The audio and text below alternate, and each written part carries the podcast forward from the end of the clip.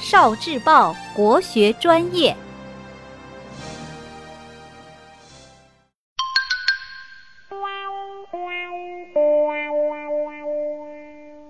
追逐太阳的夸父。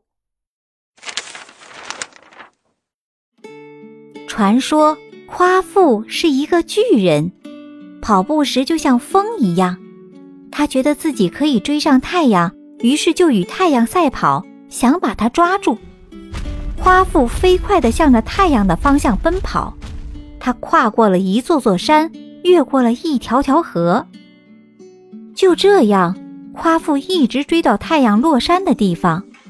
他实在口渴了，就到黄河、渭河边上喝光了黄河和渭河的水，还不解渴，他又想去喝北方大湖里的水，可是。夸父还没有走到北方大湖，就渴死在半路上了。他死的时候，把自己的手杖扔了出去，手杖就化作了一片桃林，桃林长出鲜美的桃子，供过往的行人吃。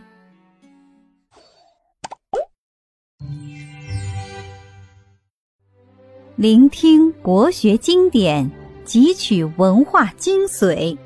关注今生一九四九，伴您决胜大语文。